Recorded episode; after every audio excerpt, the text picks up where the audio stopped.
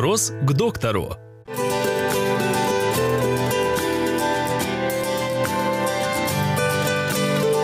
Какие основные ошибки допускают родители, желая помочь своему ребенку быстрее заговорить? А Я понимаю родителей, которые там переживают и очень хотят, что ребенок быстро заговорил, применяют всевозможные методы, всевозможные приемы.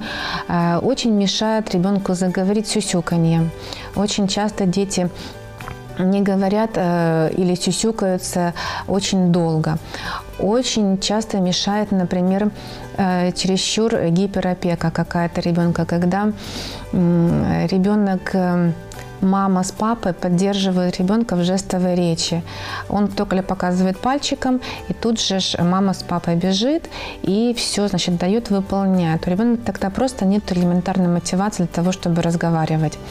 Когда у ребенка действительно какие-то проблемы с речью в три года, например, или там, например, два с половиной, э, начинают много говорить с ребенком, да, много-много говорить, строить сложные предложения, это тоже неправильно, потому что ребенок в силу своих возможностей может не воспринимать речь. Взрослого, он может не понимать достаточно, что он говорит, взрослый э, и не реагировать на это. То есть с ребенком нужно говорить просто, с ребенком нужно говорить небольшими короткими предложениями или фразами, доступно говорить с ребенком э, но разговаривать, но не перебарщивать. И очень, конечно, мешает э, в развитии речи родителей это ранние развивалки.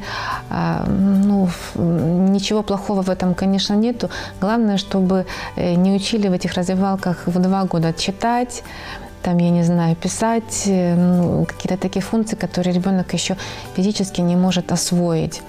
Э, И очень большая нагрузка, когда там 2-2 с половиной, 3 года очень ребенку много нагружать теми же развивалками, теми же какими-то чересчур. То есть все должно быть в норму с детьми. Э, Научатся говорить, если научатся, помогут логопеды, э, консультация логопедов обязательно. Но самому тоже надо контролировать свою речь, надо контролировать развитие своего ребенка так умеренно.